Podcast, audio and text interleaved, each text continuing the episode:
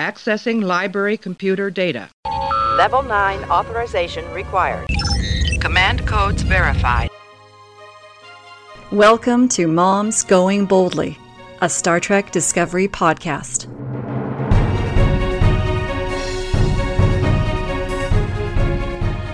Moms Going Boldly is two moms who love Star Trek and who also happen to have children on the autism spectrum. We talk about the new Star Trek Discovery TV series, as well as any autism issues we see along the way. I am your host, Elizabeth, and with me is my co host, Vicki. Hi, I'm Vicki. We are Moms Going Boldly. The following episode was recorded in July 2021 when Elizabeth paid a visit to the 13th Warehouse podcast to record a bonus episode of TNG's The Most Toys. So, welcome to the warehouse.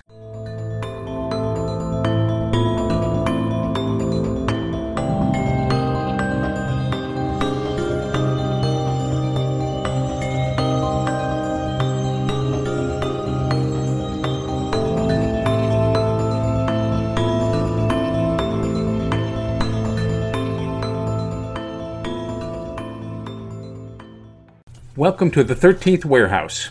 This is Doug with the credits for the bonus episode Star Trek The Next Generation, Season 3, Episode 22 The Most Toys.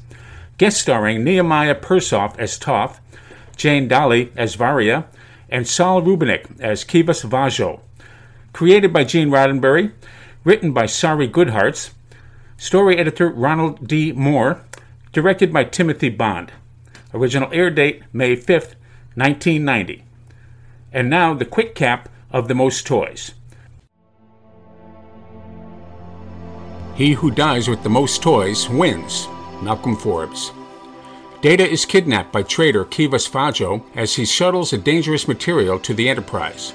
The material is needed to repair a water contamination on Beta Agni 2. The shuttle explodes with no explanation, leaving the crew of the Enterprise believing that Data is gone. Still having to complete their mission, the crew must travel to another location a long distance away to acquire more hytritium to complete their mission. Meanwhile, Kivas Fajo has added Data to his collection of rare and one of a kind items. Data refuses to be compliant until Fajo threatens to kill Varia, one of his own crew, who we discover is also one of his victims. Back on the Enterprise, Geordi and Wesley cannot find an explanation for the shuttle explosion, and Geordi is finding the whole incident difficult to accept.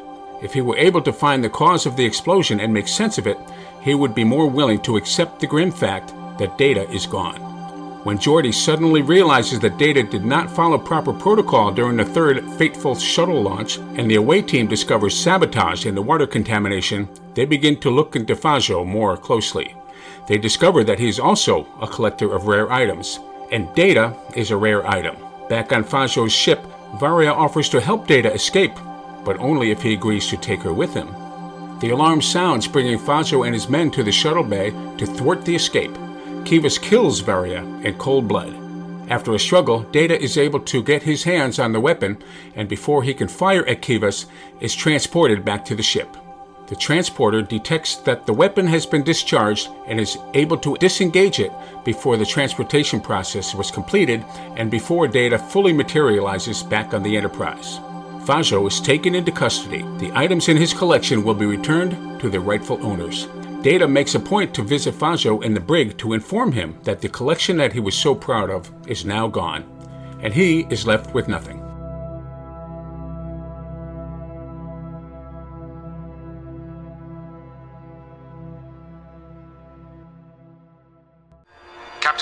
Stardate 43872.2.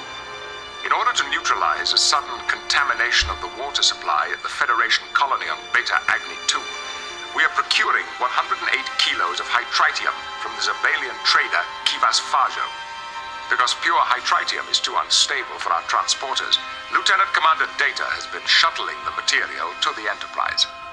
Hi, this is Vicki, and we're back with a bonus episode Star Trek The Next Generation, Season 3, Episode 22 The Most Toys.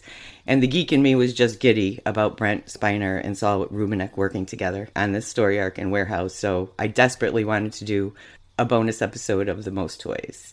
And Kim not being a Star Trek fan at all, I asked my friend Elizabeth from our podcast Moms Going Boldly, and she agreed to come and guest host this with us. Hi, Elizabeth. Hello, everyone. So poor Kim, who doesn't like Star Trek. I mean, who doesn't like Star Trek? She doesn't. She doesn't. Too bad. Maybe she just hasn't met the right Star Trek yet. No, I think she should start with Deep Space Nine. I was going to suggest the very same thing. And you know, Voyager has really retained such relevancy, Yes. even what, almost 30 years, 20 years? 20 I don't want to do the math because it'll depress me. Well, the cruise we went on last year was 25th anniversary of Voyager. Wow. So I have to imagine 25 years from when they started. Yeah. So, yeah, I would definitely um, introduce her to Deep Space Nine. Yeah. That's a good one. I- It's so relevant still. Yep. And you and I share that love. It's my also my absolute favorite of the series Yeah. as well. So one of these days I'll talk her into it. Yep. Good. Um, now the most toys. I, I wouldn't start her there. No. That one's kind of a quirky one. But when I went back and rewatched it for today, yeah. I realized it's still a really good episode. Saul Rubinek is brilliant. Absolutely. Yes. And Brent Spiner was also brilliant. And I don't think I actually really appreciated the texture of the performance until I went back and rewatched it. Because, you know, do we want to like talk about the episode a little bit for anyone who hasn't seen it or hasn't seen it in a while? Oh yeah. Whatever you want to talk about. Things- So the basic premise is is that Saul Rubinek plays a trader, like a merchant, you know, a space merchant named Kivas Fajo, and he also collects things. He's like the collector from the Marvel movies, and he mm-hmm. wants all these unique and rare things. And so he's got even a baseball card that he's preserved the bubblegum scent, and he's got you know endangered animals, the last of an endangered species. And so he decides he wants to collect Data, who is the android character played by Brent Spiner. And so that's what the episode is about. But it's more about it's also about how Data and his programming to not hurt anyone and to make moral decisions is really put to the test by this incredibly immoral, amoral character played by Saul Rubinek. And so the interplay between them, Data struggling with his morality and Saul Rubinek, Kivas Fajo, displaying his complete amorality is really interesting juxtapositions. yes. Clearly, Mr. Fajo has no moral difficulty with my imprisonment here. Mr. Fajo has no moral difficulties. At all. Do you? I obey Fajo, and so does everyone on this ship. Why? Kivas finds ways to get what he wants from his people. His rewards for loyalty are lavish. His punishments for disloyalty are equally lavish. I have to say that this was not ever one of my favorite episodes until I watched it this time. I have the exact same experience. It's not been one of my favorite either because I've been so put off Uh, yes. by the Kivas Fajo character. I've noticed over the years when I watch things for a podcast, I'm watching it differently. Yeah. So, yeah, this was never one of my favorite episodes, but this time, I don't know, I saw things differently, much differently. And so, what what was the impression you walked away with when you watched it this time around? to the people who are listening, we're going to be jumping around. This is not going in any kind of order. well, one thing I noticed at the end when Kivas catches them trying to escape, Yeah. and at the very end when there's some, I don't want to say confusion, there's some Question. there's some question about whether or not Data fired. Now, every time I've watched this before, I was, of course he did. I thought they were trying to give us the impression that he had some sort of emotion. That's how I always took it anytime I watched it. But this time, I don't know. He muttered something under his breath like, I can't let this continue. Continue. Yeah. So then I was thinking, well, maybe data being data is just making the logical decision because what else can he do? So this is going to be like the who shot first question with Han and Greedo in Star Wars, right? Because did he actually shoot the gun out of anger or did he shoot the gun out of logic? And I think the thing that makes it difficult for that question is the very last scene Exactly. where Kivas Fajos is now in the brig and he's behind a force field and he's trapped just the way Data was trapped Yes. um, in his collection. And he said, This must give you a great deal of pleasure. And Data responds, I can't feel pleasure. I'm just an android. And yet, you know, he's feeling pleasure or at least some satisfaction. exactly. He played that so perfectly He did. That it almost seemed like there was kind of like a na na na na na feature to the way to the way he said it, except that he said it like Data would say it. So you can't tell. You feel as if he did get pleasure from it, but they left it so you really can't tell. You really can't tell. And so the question is, was there, and I think you, you hit right on the core of it with the writers trying to give us some suggestion, was there an emotional response or wasn't there an emotional response? And I think that's also one of the reasons I struggled with this episode because if there was an emotional response, that was not consistent with the character. This is not a character with emotion. But what if, you know, when he said, just like you just said, I can't let this continue, and he shoots the gun because it's a logical decision, is there a sense of satisfaction from the logic of justice occurring such that it agreed with his algorithms that this was now set right? The Android version of pleasure. I wanted to do a lot of research on this episode and I didn't get to it because it was just a busy week. But one thing I did discover is there is a lot of, not controversy, there's a lot of different opinions about whether he actually did shoot. See, now I thought that he did fire. I still think that. But apparently, there's a lot of people that think that he didn't because when he beamed back to the Enterprise and they told him that his gun had fired, he lied. If he did fire it, he lied and said, oh, it must have been a, a misfire. And Data doesn't lie. So, did he lie? Or it was a misfire and he really didn't shoot it? That's a good question. What do you think? You said you think he did fire it, I think he did. I still think which he did. Which means he lied. Exactly. Please arrange to have Kivas Fajo taken into custody on charges of murder, kidnapping, theft. The arrangements have already been made. A Varon T disruptor. It belongs to Fajo. Mr. O'Brien says the weapon was in a state of discharge. Perhaps something occurred during transport, Commander. What would cause him to lie? If we go along the idea for putting aside the emotional piece, because I think if we think he has emotions, then the, the episode becomes unsatisfying. It's you know it's not such a great episode. But if he's not using emotions and he's using just logic, then firing the gun is defensible logically. Exactly. So, why would he lie? So why would he lie? So, I have no answer to that because it never occurred to me until I did a little bit of research of this episode. That was a big bone of contention with people. Well, I, I do think he lied. And I think he did fire the weapon. So the question is, why did he find it necessary to lie?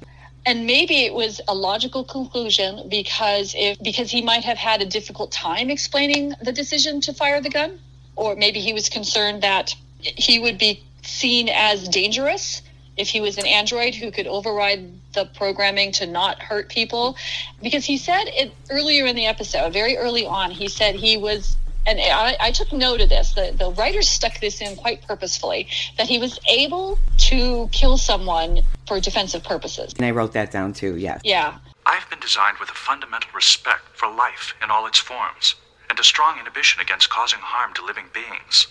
Tell me, Data, have you killed yet? No. But I am programmed with the ability to use deadly force in the cause of defense. So that statement right there then takes us back to the reason he would fire the gun. It was somehow logically permitted within the parameters of his programming to shoot that weapon because he was defending what? Himself? I don't take it that he's defending himself. Others on the ship? I believe Fajo so. had just threatened somebody else. Right. And other potential victims. Yeah. After he shot Varia, Which we should probably let the listeners know in case who haven't seen this for a while or don't know it. He shot Varia in cold blood. Varia was his faithful assistant who had been with him for 12 years. And she was helping Data escape because Fajo had threatened to kill her. And she was like, she didn't want to deal with this anymore. And so when Fajo came in as they were trying to escape, he held the gun to her and she surrendered. And then he looked like he was going to not shoot her. And then he changed his mind and shot her, which meant that there was no heat of the moment anymore, as we would say in the legal world. Right. he shot her in cold blood just to see what would happen when he shot her with this terrible gun. right. And so that was a component. It had to be part a component of Data's consideration. You know, who else was he gonna watch disintegrate slowly, screaming, just to keep Data in line and cooperative. Have you ever seen one of these data? It is a disruptor. No, it's a prototype for a Varon T disruptor. The Varon T disruptor is banned in the Federation. It is a most lethal weapon. It's not just lethal, it's, it's vicious. Tears a body apart inside out and does it very slowly, too, by your phaser standards. It's tortuous, very, very painful death. I've always wanted to try this. Her character, um, there was a little creep factor with this. there was a You little. think? she was so young. Uh, yes, there was a little. this was an abused human being. Yes, an abused child because he does say he came across her before she was an adult. Yeah. Varia, how long have we been together, my dear? Uh, 14 years. For 14. 14 wonderful years they were. She was barely an adult when I found her. She was idealistic, naive, full of dreams. And I made those dreams come true, too, didn't I? So, like I said, I tried to do a little research. There's a deleted scene. Oh, really? There's a deleted scene where Fajo sends her into the room with Data to see that every everything works. Oh my goodness, really? So he sends her in to seduce Data? To make sure that all his parts work. So, So she is definitely a groomed, abused person. yes. And I always kind of found it creepy before I heard about Yep. that. And I have to wonder if they took it out because of that or it was just a time thing. Before I found out about that, I always said to myself, well, what's the point of collecting all these things if you can't show them to anybody? If they're stolen, you can't show them to anybody. But he seems to have this inner circle Yeah. of people that he can show these things to. When Palor Toff learns of that, he'll swallow his tongue with envy. I can't wait to see his face. which led me down another road. Oh, yeah, You I bet it did. I, I just went down that road with Yeah. you just now. right. And then especially the fact that she was a child when he took her, because she's a victim as much as anybody else is. Yeah. You know, she wasn't his assistant because she wanted to be. She was assistant because she was she was terrified of him. Right. Um, and she also felt some loyalty to him because he took her out of a bad situation. So, and that's that's the worst kind of abuser, the ones who appear to rescue someone and then abuse them, you know, relying on that gratitude for the rescue. right. All I could think of, yeah, that was the road they were trying to take us down.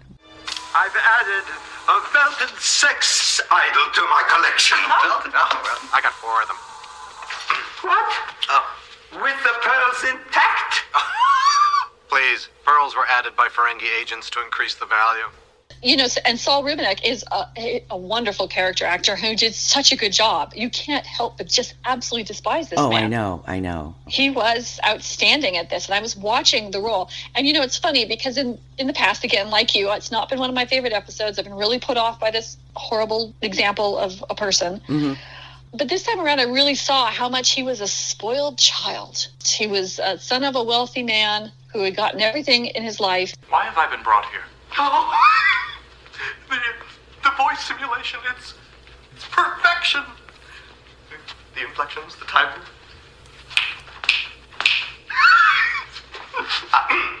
yes, uh, it took great effort, effort to bring you here. I was sure it'd be worth it. I was right. Why don't you accept your fate?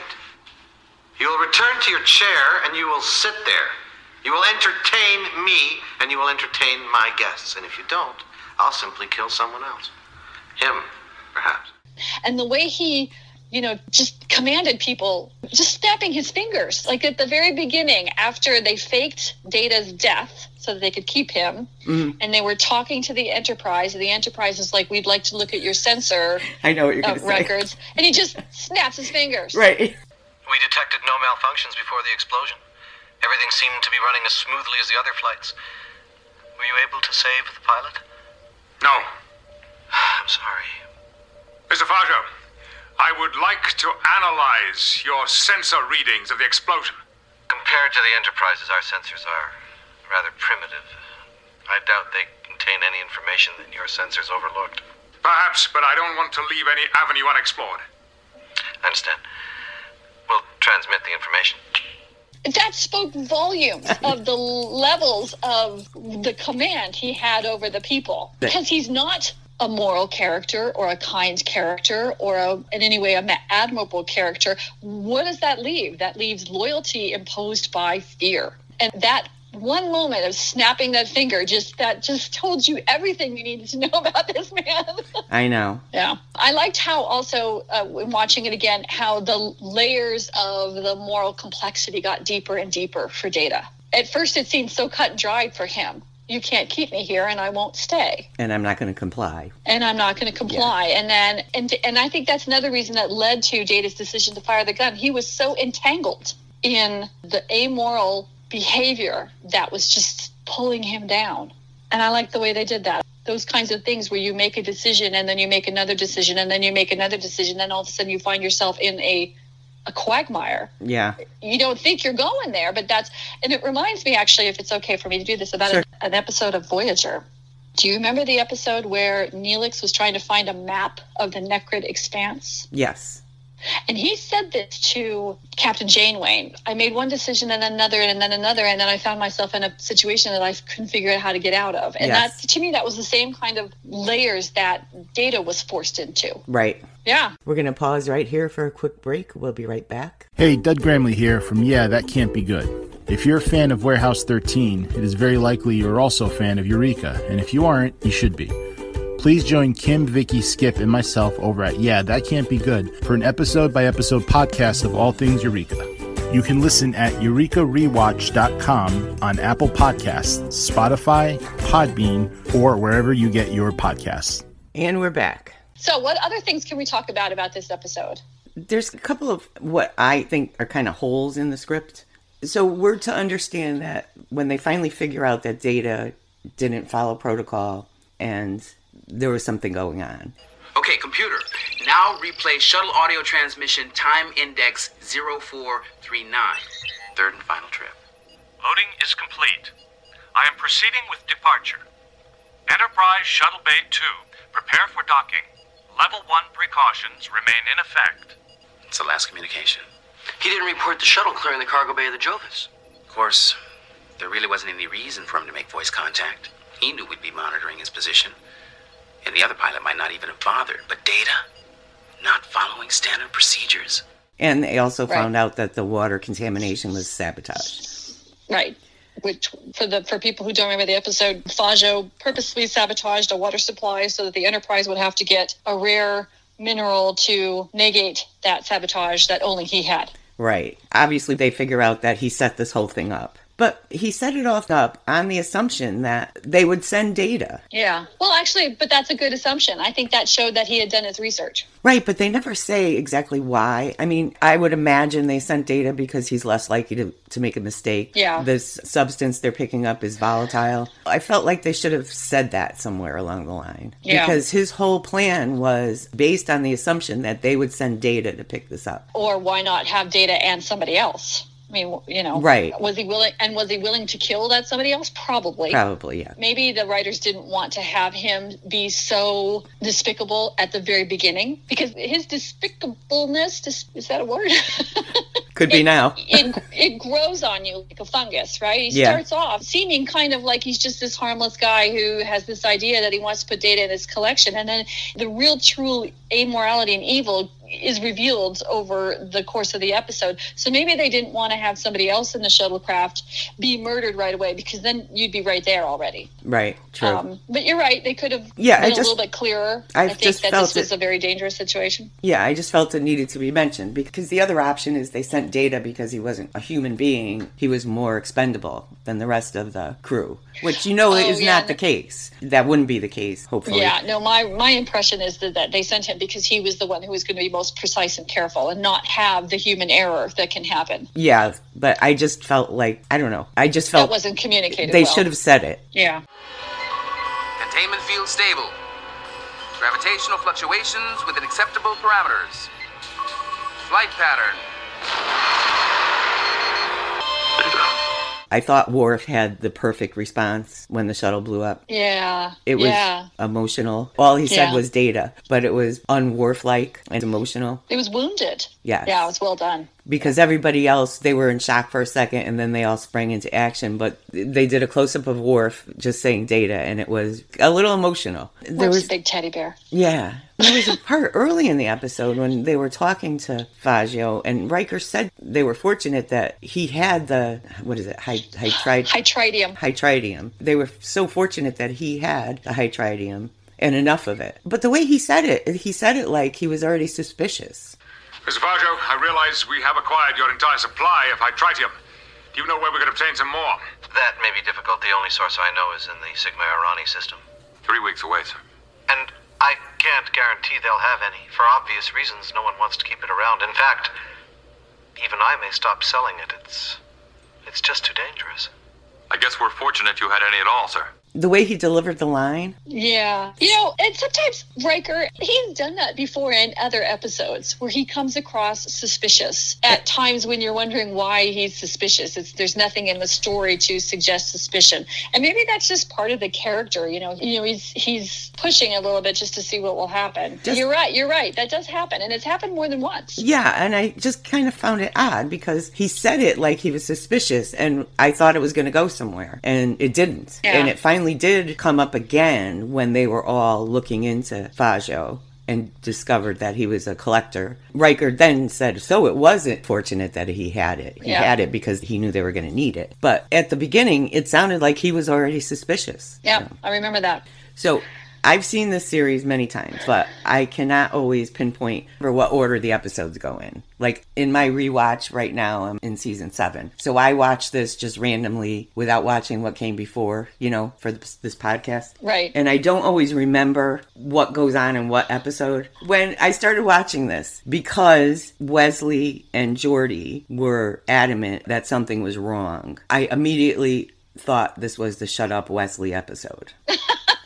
that happens a lot earlier. Yeah. Okay, so that was my question. And because I thought it was a lore episode. Yes, it was. It was the first episode. It was the first lore episode with the crystalline entity. Okay, so did that come before this episode? Oh, yes, long before. So then there was a lore. They know about lore. Yep. We have to imagine Fazio knows about lore. So hmm. Data isn't a one of a kind at this point. I'm not sure I would agree that Fazio knows about lore. Lore might be classified. You think? Yeah, because yeah. I mean, think about it. Because of that, I suppose. And, yeah. And they dismantled him, didn't they? No. See, I can't yeah? remember now what happens. No, I think they flushed him out. To, the crystal entity took him. I don't remember. And you don't know how many times I've watched these episodes. I know. I, I know. Remember. It's so funny. It's been so long. Yeah, I'm pretty sure they gave Lore up to the. I mean, they like jettisoned him out, beamed him out to the crystalline entity. Okay, so the assumption was that he just no longer exists. Yeah, I think okay. that was the that was the assumption that he didn't exist. Right. I don't think they found him again until the episode Brothers when he responded to the homing signal that Dr. Soong sent out trying to get data to return. Okay. before he died. Okay. And then after that, we didn't see him again until that two-part episode Descent when he joins up with, with Lore joins up with the Borg. Right. With the individualized Borg. I never liked that one either. Well, I like it because they bring Hugh back. That's really the only reason I like it. Only to kill him off in Discovery. but let's not talk about that. in Picard, yes, they oh, did. no, Picard. You know, yes. I stopped watching that. I struggled through the first four episodes. I mean, struggled. Yeah, struggled. Yes. And then I finally did begin to like it. I stopped when the woman murdered the man who they had just rescued. He was lying on a hospital bed. Remember that? Blonde gal. Oh, and yes. I was like, okay, I'm done. Oh, yes, yes. That's right. Right. That was, uh, ugh. Was that the guy? Jeez. I always laugh with Kim. I say we should call our podcast Two Women Who Don't Remember Anything. Because this is how all our conversations go, too. yeah, he was the one who was like, who knew about the uh, android. Right. And he was the character, he was supposed to be the character from The Next Generation who the making of yes yes. Oh, what's his name? Commander? Yeah. In in the measure of the man. Yes that's the name of the episode yes. Yeah. Okay. uh, it'll come to me. Anyway yes him. Yeah. When she murdered him i was like i'm done. I can't i can't deal with this anymore. First they they killed off the kid from voyager. Yeah. I hated that. It just was awful. Yeah. And then so and I was just like, you know what? I, I can't deal with this anymore. so I stopped watching. this is not for me. This is not a Star Trek for me. Well, I liked it, but it was a struggle for the first four episodes because I, I was like, okay, there is nothing going on here. Yeah. it was just a struggle. Except that, and this is what I didn't like, except killing off all these previous characters so that you could go off in your own direction and not have to worry about consistency with previous storylines. That's what it felt like to me. True. And, and it felt sort of, um, I don't know what the right word is, um, sort of just not thoughtful, just sort of it, like it, taking the easy way out. Yeah. Anyway. Yeah. Just some random thoughts because I find things ridiculous. Like, why is why is Geordi wearing his uniform and his shoes in bed? Oh my god. was just resting. Oh, okay.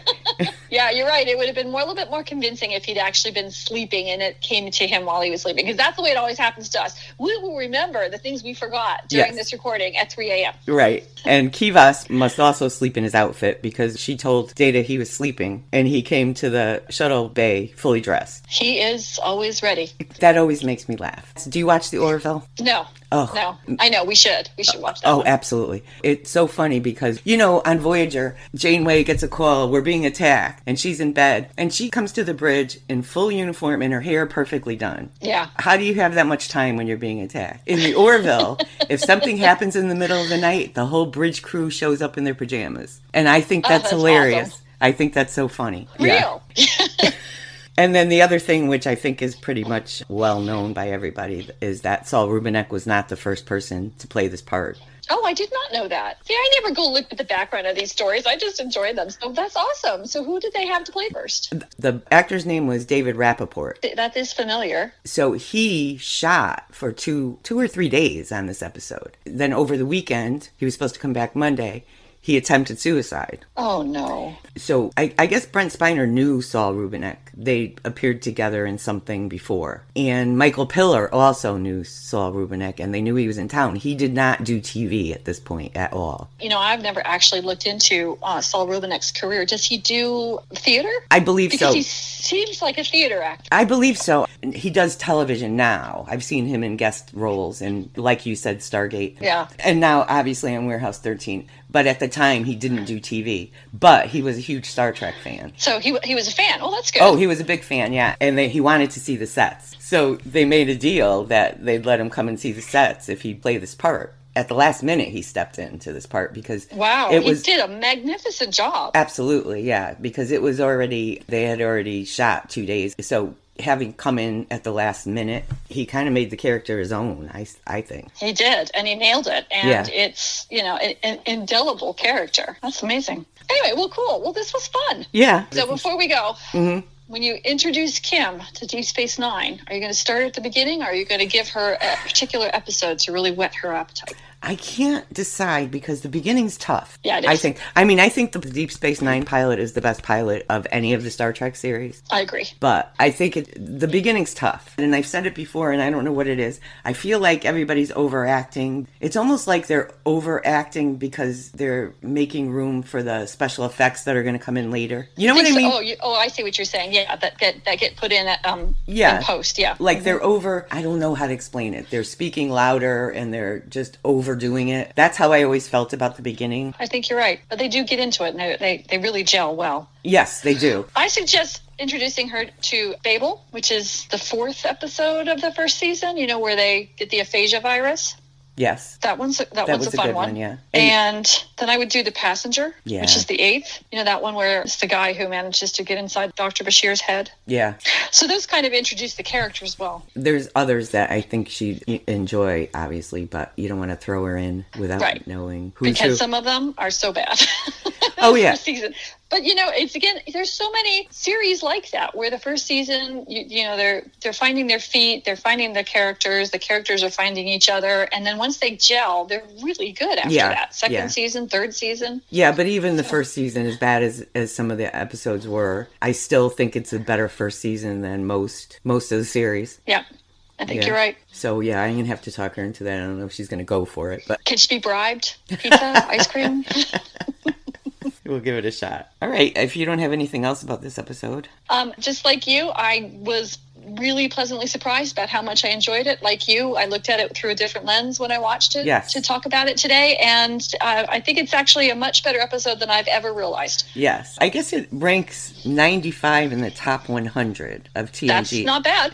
Not too bad, no, because I think there's 178 in total. Yeah, that's not too bad. So I guess I won't skip over it during my rewatches anymore. I won't either anymore. I will appreciate the acting skills of, of Saul Rubinek and the layered complexity of the story that I had not appreciated before. And I'll try to ignore the creep factor. I know. I wish I never heard about that scene. Yeah. Well, but the implications were there. Now that you said it, the implications were Yeah. there. And they were even there beforehand. I found her on the street when she was, you know, you try to, it's Star Trek, which is usually pretty family friendly. So you try not to pay much attention to that because you want to stick with the family friendly stuff. But, Right. You know, I think you know, 25 years in the child welfare world, that wasn't lost on me. True. So, but I try to pretend it's not there because I don't want that in my entertainment. No, I get it. Behave normally. If all's well, Well, thanks so much for doing this with me. my pleasure, my friend. All right. You take care. You take care too. your only alternative, Data, is to fire. Murder me. That's all you have to do. Go ahead. Fire. If only you could feel rage over Varria's death. If only you could feel a need for revenge, then maybe you could fire. But you're just an android. Just don't count me up too quickly. I had you in my collection once. I can have you there again. Unlikely, sir. Your collection has been confiscated. All of your stolen possessions are being returned to their rightful owners. You have lost everything you value. It must give you great pleasure. No, sir. It does not. I do not feel pleasure. I am only an android. You can continue exploring the universe with Moms Going Boldly by following us on Facebook at facebook.com slash momsgoingboldly and on Twitter at momsgoingboldly. The music used on Moms Going Boldly is Without Limits by Ross Bugden Music. On Twitter at Ross Bugden, licensed under a Creative Commons Attribution License, creativecommons.org.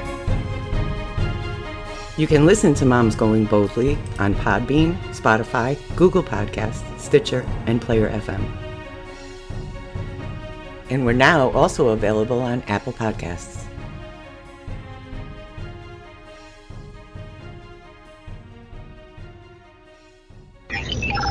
Transfer complete.